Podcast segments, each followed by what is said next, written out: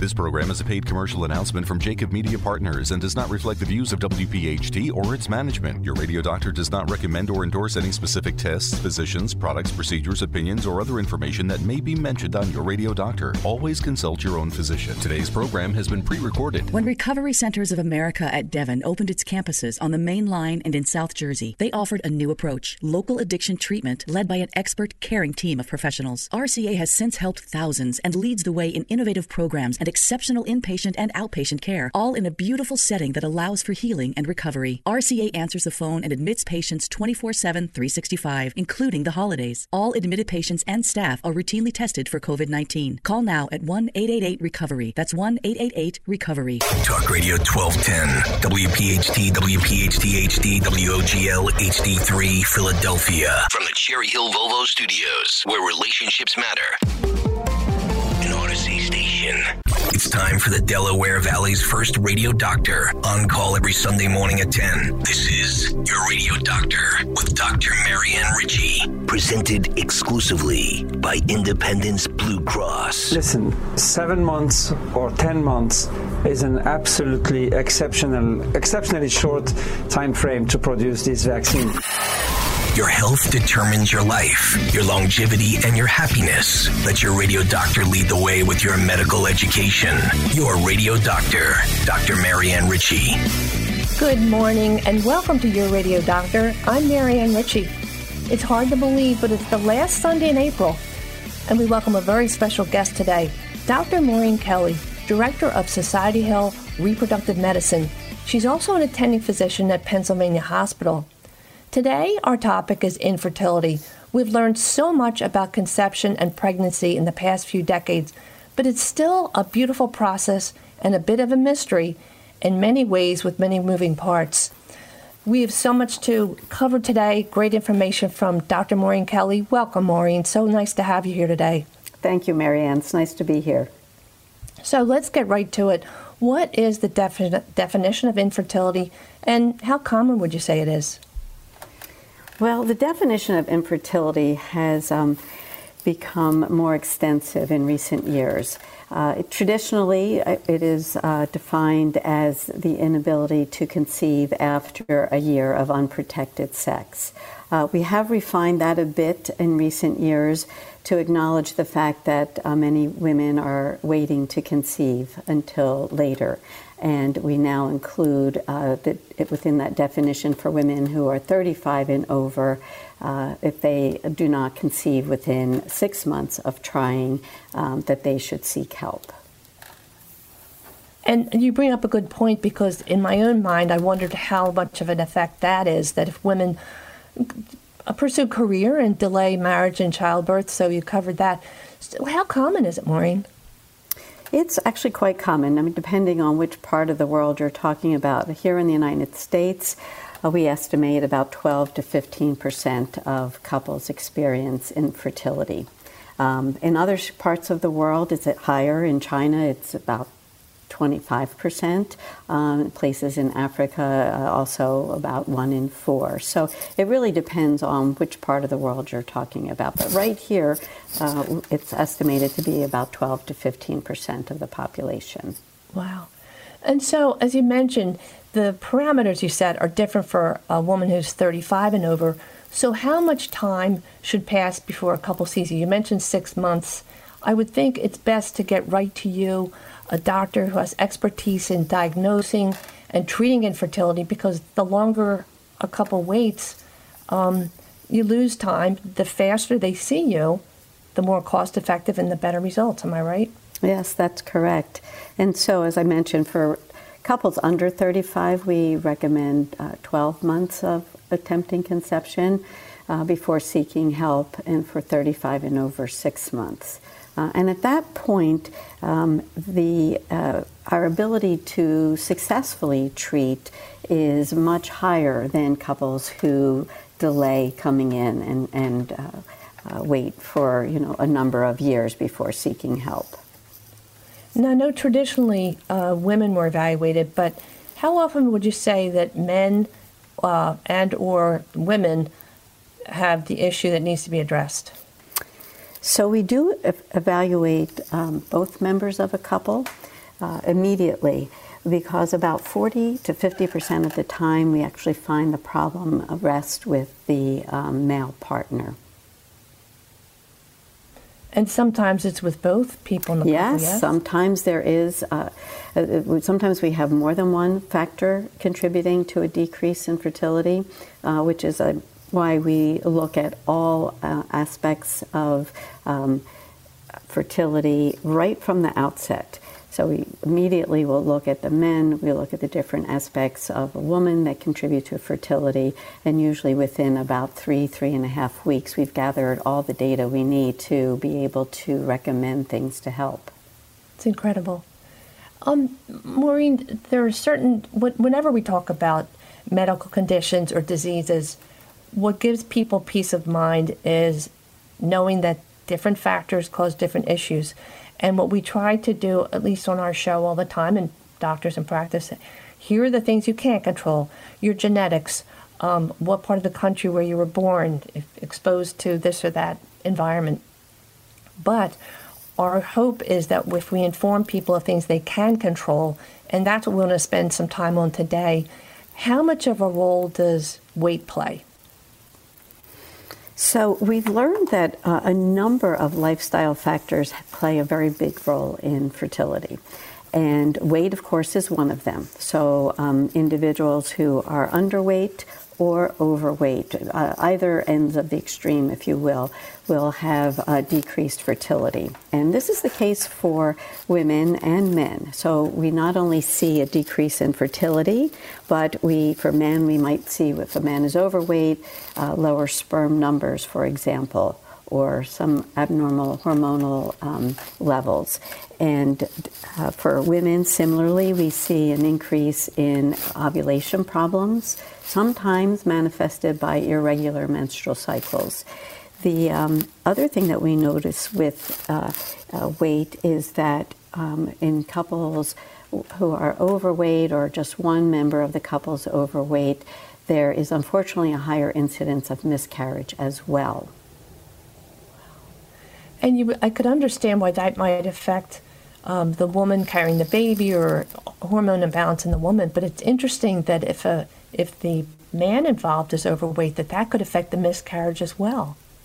Yes. Well, um, when men are overweight, they have increased levels of estrogen. Uh, so oh. Estrogen is produced by the adipose cells or the fat cells in, in both men and women. For men, uh, we see higher levels of different types of estrogen, which can then impair their sperm.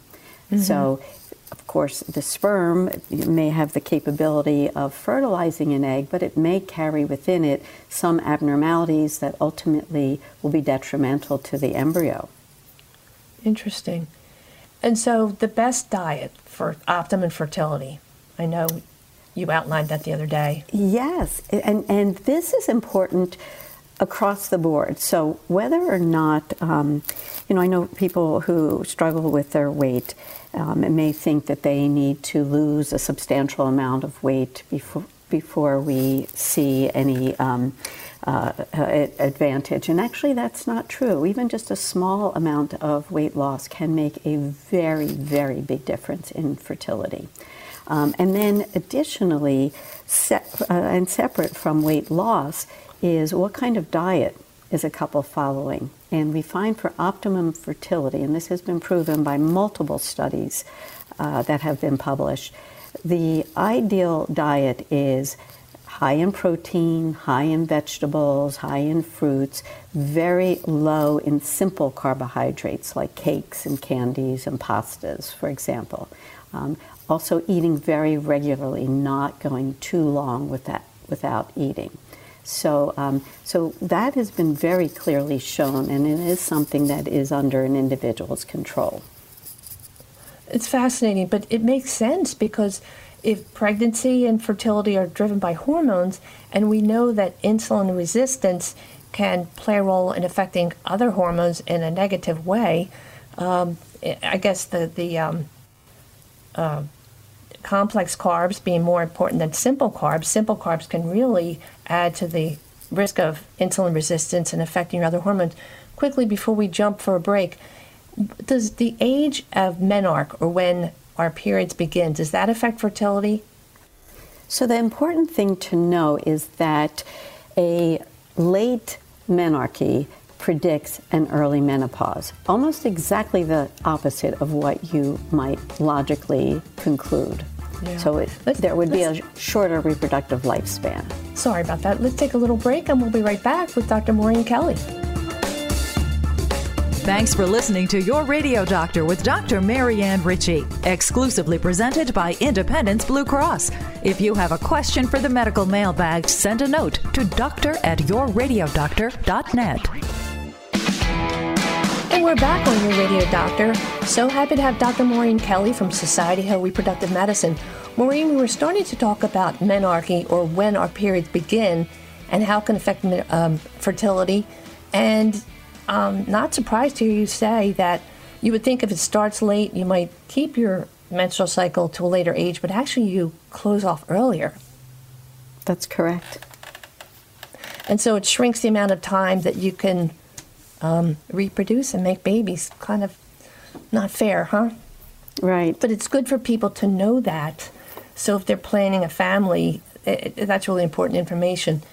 What is the most common cause of infertility? Well, for women, the most common cause is uh, an ovulation disorder, uh, and the most common ovulation disorder is something called P C O S, Uh, also known as polycystic ovarian syndrome. It's actually very common. And uh, most women who have P C O S do have symptoms that hint at it. Uh, some women actually don't, but most commonly women will notice that their cycles aren't regular. Um, they may notice that they have some increased hair growth on different parts of their body. They may also notice that they have acne or oily skin. Uh, and then there can be ultrasound findings. So if somebody suspects that uh, she has P C O S, we will do some hormonal evaluation. We will look with ultrasound and try and confirm whether or not uh, she does have this uh, hormonal balance. And this hormonal balance can also lead to either decreased ovulation or even sometimes stop ovulation altogether. Wow. And does that manifest the irregular periods early on, or might a young woman start out with regular periods and become irregular? Yes, a woman can have regular cycles, but over time notice they become irregular. Similarly, a woman may have normal skin, normal hair growth, but as time goes on, she may no- start to notice maybe in her twenties, even thirties, some increasing changes in her skin. It's also associated with insulin resistance, which you mentioned before. And this insulin mm-hmm. resistance does have uh, an impact on the ovaries. So there are receptors that will respond to insulin on the ovaries, and that will alter the ovarian hormones. So it's because there's a little too much androgen or male hormone that's active, or a decrease in estrogen? Or it's, is it not that? It, Well, it's typically we have high insulin levels, which will lead to increased androgens. And androgens mm-hmm. are those hormones in the that are secreted mainly by the ovaries, some in the adrenal gland, but mainly in the ovaries. And those increased androgens will do a number of things. They will either stop ovulation, uh, they c- could have an impact on the quality of the egg and actually decrease the egg. Uh, but they can, uh, these androgens will also spill out into the bloodstream, and that's where we might start to see things like acne or hair growth or hair loss from the head. So for our listeners, androgen suggests the male hormone, or the the the, the effect that would give you the acne or the, the hair on your arms or upper lip. And the other name I remember memorizing in medical school was Stein-Leventhal syndrome, yes? If people yes, it was named that, after, that's right. It was named after two physicians by the names of Stein and Leventhal, and they published the first report about P C O S in the nineteen thirties. So for many years it was called the Stein-Leventhal syndrome. Mm-hmm. So how does infertility differ from decreased or low fertility? Because some women seem to Uh, you know, walk through, send one letter to the store, could become preg- pregnant, and the next time they have difficulty. Well, the term infertility is, is a misnomer for the vast majority of the situations. Infertility means a complete lack of fertility. And, and this is something that we rarely see. Um, decreased fertility is generally what we are dealing with. So uh, a couple may have a lower chances each month that they try to get pregnant, but it's not as if they have zero chance. Now, there are those couples uh, who have um, no chance without intervention. For example, if a woman's fallopian tubes are both blocked, or say a man doesn't have any sperm in his ejaculate, in those rare instances, there's no chance of fertility unless we do something for treatment. And I wonder, too, for our listeners, if a woman has a miscarriage, I guess a lot of times you'll say that's not so unusual, but if a woman has more than one miscarriage, is that somebody with low fertility? Would she come to see you for advice, or would she go to a high-risk pregnancy doctor? So a woman who does have more than one miscarriage, we recommend an evaluation. And, and you're right, there, miscarriages, sadly, are not uncommon. Uh, it, the estimates, of course, depend on the age of the woman, and we do see the risk of miscarriage increase with age. But once a woman's had two early miscarriages, it can absolutely be bad luck, but we do prefer to look to see if there's any underlying cause that would increase the risk of another miscarriage. And yes, she could see a reproductive endocrinologist such as myself. Um, also, uh, she could consult a high-risk obstetrician as well. Mm-hmm. And I know in the end, you know, we go through medical school or even we evaluate patients in our office. When a person has a symptom, fever or diarrhea or weight loss or, or any of these things, we look for changes in structure and function. So in this case, when you evaluate women or men, you look at women and say, okay, um, are the ovaries functioning normally? Let me check hormone levels. Or we look at structure. Are the tubes blocked? Is the uterus misshapen? So we'll talk about the workup later, but what would you say are the factors that most commonly affect women first and then men? Let's go through them if we can. Sure. So the factors that affect women uh, are generally factors that have to do with the quality of the eggs that are being released. So all women at all ages, even at the height of fertility, which is considered in humans to be somewhere in the mid-twenties, there are many, many eggs that are ovulated that are not normal. They're not destined to fertilize. They're not destined to create a healthy pregnancy. Um, an interesting fact is that humans are uh, unusual in that sense. Uh, most other species do not uh, release as many abnormal eggs or uh, for the male release abnormal sperm the way we do in humans. The percentage of abnormal eggs that are made, however, and released increases with age. So that's one of the primary things that will affect fertility, and probably one of the most difficult, if not the most difficult thing to address, because one, we can't test it and, for it, excuse me, and, and secondly, we don't have um, specific ways of improving egg quality when the problem is related to age.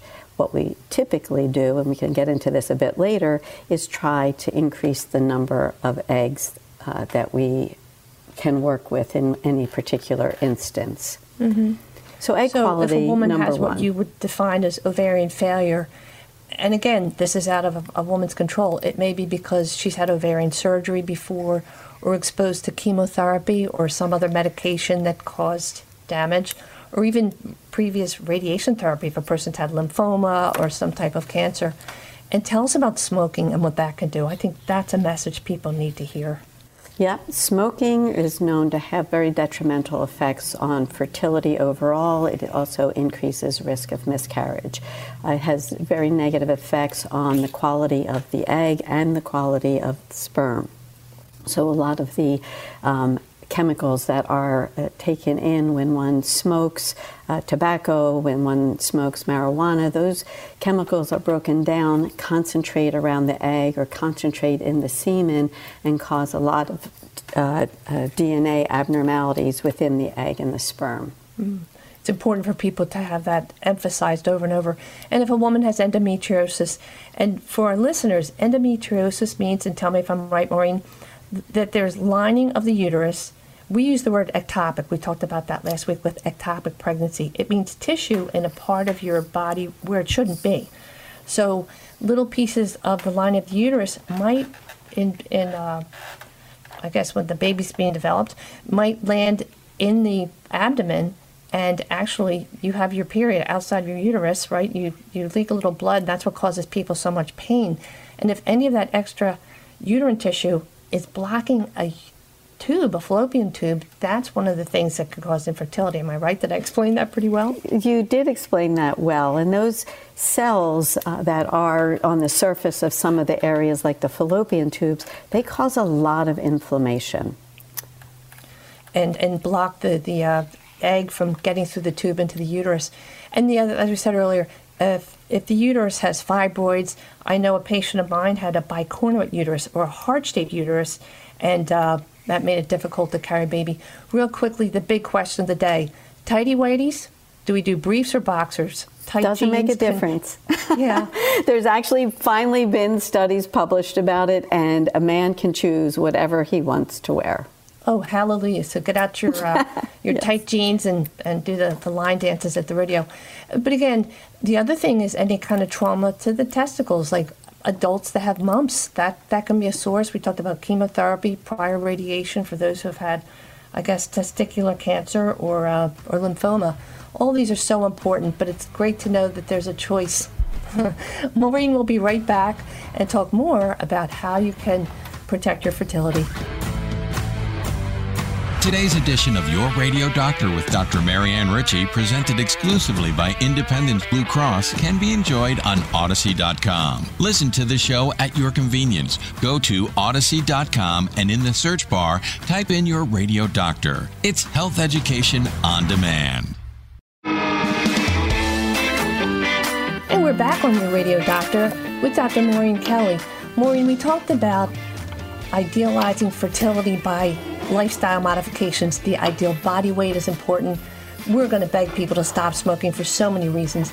But I had a long talk with you the other day and learned some important facts about limiting caffeine and alcohol. I never heard before that a man or a woman should maximize at four drinks a week um, to decrease problems with fertility. And if you're drinking alcohol daily up to pregnancy, the man or the woman, it increases risk of miscarriage. People should know that. And of course, caffeine, the maximum is about two hundred grams a day, maybe twelve ounces of coffee, get that little wake up. But but remember, caffeine's also in energy drinks, tea, and chocolate. Um, and all those things are so important. I wanted to wrap that up quickly so I could let you go on about the workup. How do you evaluate men and women for infertility? Well, we do several tests uh, over the course of several weeks. Um, now for men, we um, schedule semen analyses and uh, typically ask the man to uh, produce a sperm sample at home uh, using uh, a sterile cup and then bringing it into the office. When we get it in the office, we look at it under the microscope and look at how many sperm are present, how are they moving, um, are the, and how, what percentage are moving, as well as how strongly are they moving? Are they swimming forward, or are they just shaking in place? And the final thing that we look at is how are the sperm shaped? What, how, what percentage of the sperm have normal shape?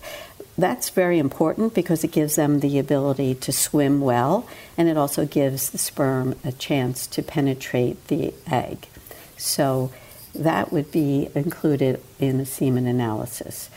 Mm-hmm. It, there are further studies that can be done if we find an abnormal semen analysis, and we can talk about that if you'd like. But there are times mm-hmm. when we need to do some hormonal studies on men also, or have a man see a urologist who specializes in male fertility and have an exam. For women, we look at their hormones over the course of about three weeks. We're looking to be certain that their hormones will change um, in the ideal fashion from when they first get a period to the point of ovulation.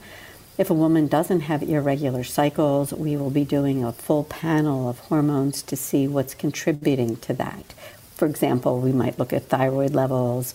There's another hormone called prolactin that is secreted from the brain that can interfere with ovulation. So we'll look at those. We can look at some adrenal hormones that will also affect the quality of the egg or interfere with ovulation. We look at anatomic things through ultrasounds, typically done right there in the office as well, and uh, uh, uh, visualize the uterus, look for fibroids, look for polyps, uh, look at the shape of the uterus. You mentioned someone who has a bicorneate shape. That's something uh, that is, uh, someone can be born with that. So we, we identify those things through ultrasounds within the office, and also look to see if the fallopian tubes are open. Um, and we can do that a couple ways, but the main way is placing either some sterile water and seeing it flow up into the uterus and flowing out the fallopian tubes, or we can arrange to do a test in radiology called a hysterosalpingogram, where we put contrast fluid and watch it flow up into the uterus out of the fallopian tubes.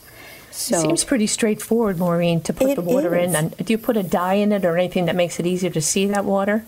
Interestingly, no. It's done under ultrasound, and mm-hmm. so it has different appearance in ultrasound. Um, and so you can actually see it moving along and out through the fallopian tubes, and actually see it collect in the uterus or around the ovaries. Mm-hmm. And we talk about bicorneate uterus. If I didn't mention this before, it means that the, the uterus is heart-shaped, right? So as a baby is growing, and if the baby...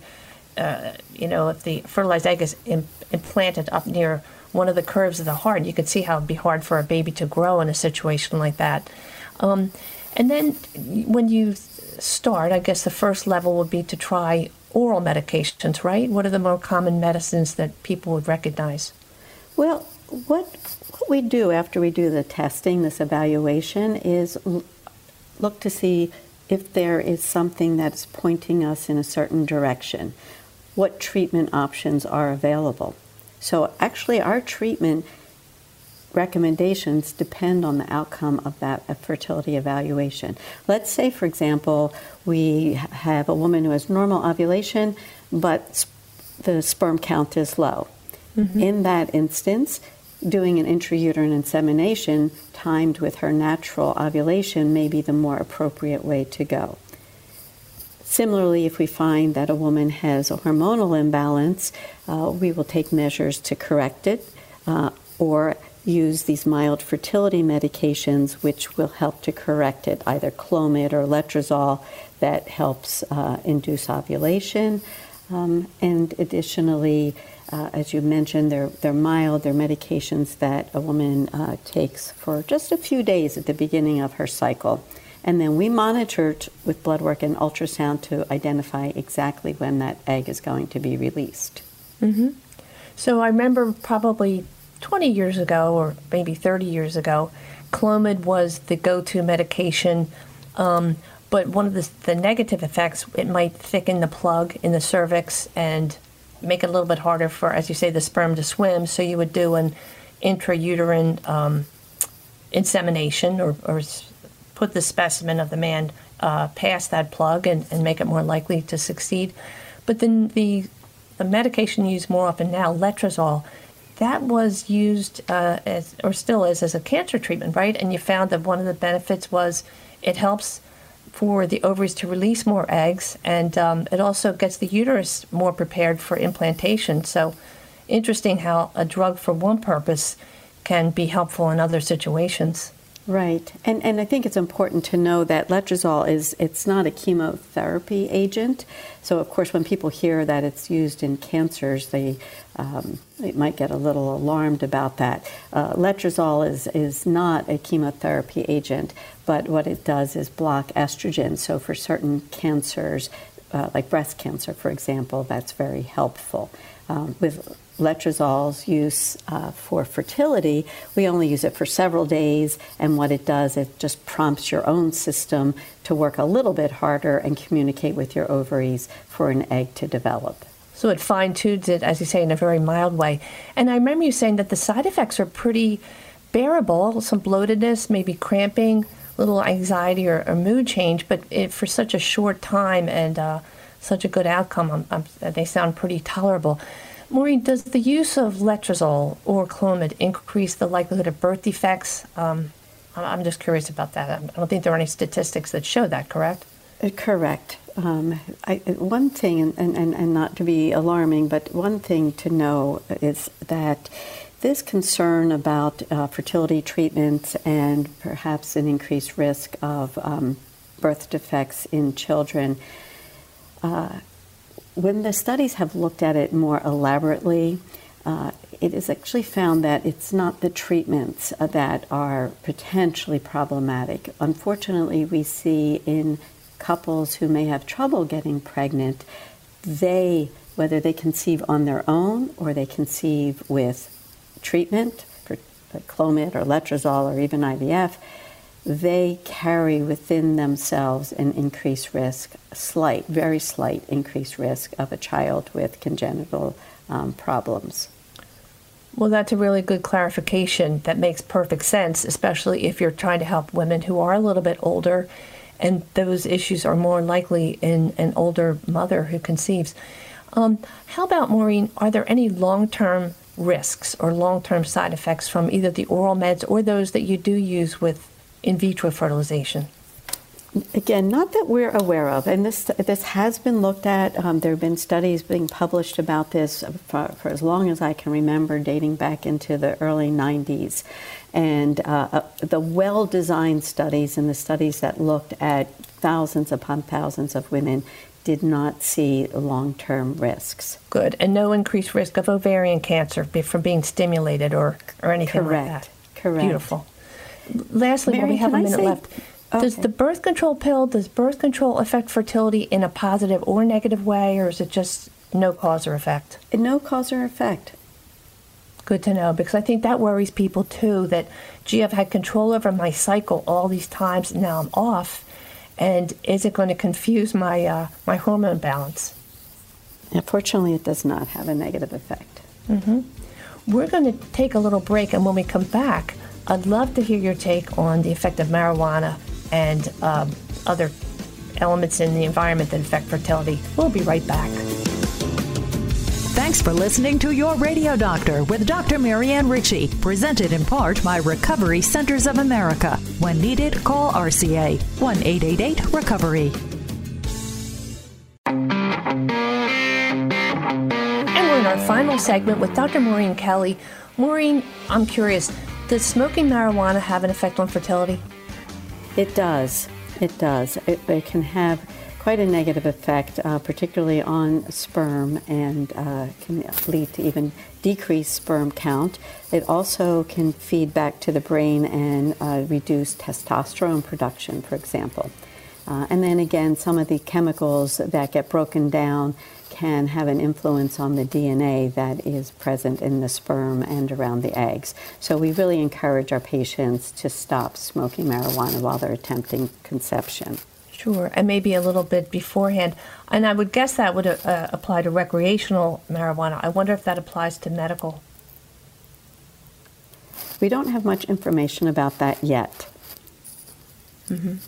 Um, Maureen, we're, our listeners are probably, um, especially those who are approaching an evaluation, read about phthalates, P H T H A L A T E S, and it's a... Uh, A ubiquitous chemical. It's in plastics, in the packaging of our foods and, and beverages. It's in water bottles, household goods like shower curtains, and our personal care products like lotions and shampoo. We uh, inhale these little particles. We, we rub them into our skin. And it seems as though studies are making it look as though they can affect hormone levels and reproductive function in men and women. There isn't anything we can do about that except, um, you know, live in a cave, I guess. But, um, I think we can find comfort in knowing that the American College of Obstetricians and Gynecologists and your other society, the American Society for Reproductive Medicine, all of the scientists are working with those societies to identify and reduce exposure to these toxins. But if people read about them, um, what do you have to say about that? Well, there there are some ways to try and reduce your exposure. I mean, one of them is just within your own life to look at some of your cosmetics or some skin products. Be certain that phthalates aren't present there. Try to eliminate plastic uh, wear from your kitchen. Um, and additionally, cleaning products, detergents, all of those things. One can be very careful and choose uh, ones that have no phthalates in them. So there are some ways we can diminish it. And it is absolutely true that there's concern about the effect on sperm quality and egg quality and even an early developing embryo. Wow. It's just so humbling to, to know so many things are out of our control. Maureen, if you have a final message for our listeners, what would that be? I would say that it, I know that a lot of people are afraid to take that first step to come in and see what may be interfering with conception. Um, there are a lot of concerns about, does this mean it's going to cost a fortune if I look to see or begin treatment for fertility, or am I going to be committing myself to have a pregnancy of twins or triplets? And I would like to reassure everyone that those are are not the cases today. So it never hurts to have a conversation, a consultation, and just know what would be involved to take the first steps. Many, many times we find something quite simple that's very correctable, and we are extraordinarily successful with the majority of our patients. Well, and I think you made a very good point, and that's why we tried to go through the A B Cs of this. S- something as simple as your thyroid activity. I know as a G I doc, the first time I see somebody, and once a year, I always check the T S H, or thyroid stimulating hormone, because that can affect your G I tract, which is made of muscle. I'm sure it can affect the uterus, and it can affect fertility in so many ways. And when somebody comes to see you, the first step is just a conversation, and that can never hurt. And gathering information, the more we know, knowledge is power, right? Yes, it is. Well, Maureen, thank you so much. We've learned so much from you. If people wanted to reach you or, or see you, how would they contact you? Um, quite simply, they could call the office, um, two one five, eight two nine, eight one one zero, or info at societyhill, R as in Robert, M as in Mary, dot com, and shoot us an email. Um, so we're very easy to get a hold of. Beautiful. And can you repeat your website for us? Sure. It's um, societyhill, R as in Robert, M as in Mary, dot com. society hill r m dot com. Maureen Kelly, thank you so much. What a pleasure to have shared your company today. My pleasure, too. Now, your real champion, presented by the Rothman Orthopedic Institute. I know you've got the heart of a champion. And now for Your Real Champion. I call this the loaves and fishes. In recent years, we've seen an impressive emphasis on the value of service. School children, church groups, sports teams. But long before it was a requirement or an extra on your college application, there was Anne Healy Aiella. For thirty-six years, Anne Aiella served as Assistant Director of Nutritional Development Services for the Archdiocese of Philadelphia. The mission? To feed the hungry, people of all faiths in the poorest parts of Philadelphia and beyond, with soup kitchens, food cupboards, and shelters. Anne Aiella has dedicated her entire life to fighting hunger. Maybe she was moved by her high school days at School of the Holy Child in Sharon Hill. The motto of the sisters, actions, not words. Anne says, concern for the poor isn't enough. It has to be followed by action. Or maybe her college years at Hawk Hill, Saint Joe's University. The profound influence of Father Ed Brady, who started the Faith Justice Institute. Anne's senior thesis was on the relationship between malnutrition and brain development. Perhaps it was meeting Mother Teresa face-to-face. Anne volunteered at the Philadelphia-hosted International Eucharistic Congress, nineteen seventy-six, a historic gathering of saintly people with John Paul the Second, Archbishop Fulton Sheen, Dorothy Day, and even Princess Grace. The message? See the connection between the Eucharist, which for Catholics is the body of Christ and the bread of life, and feeding the hungry. This truly fueled her. And did I mention her fellow students? College classmate Sister Mary Scully, and now head of Project Home. Maureen McCullough, director of Catholic Relief Services, feeding people around the world. This triumvirate has been a force fighting hunger for over forty years. In her time, Anne has provided millions of meals, coordinating federal dollars into child nutrition, private donations into community food programs. Each fall, Anne would organize the annual peanut butter and jelly drive, visiting countless schools, churches, and senior centers, turning them into a giant food drive, encouraging people to share their daily bread. She'd collect up to ninety thousand pounds of peanut butter and jelly that would fill cupboards for the entire year. And when her own children were small, it was routine for them to ride in the back seat through North Philly making deliveries. This is where we find Anne's most significant mentor. Her dear mother, Adele Healy, was a school teacher who befriended principals and priests at parishes with needy families. Anne has her own vivid recollections as a little girl helping her own mother deliver food to the poor. But Anne's reach went far beyond her own city.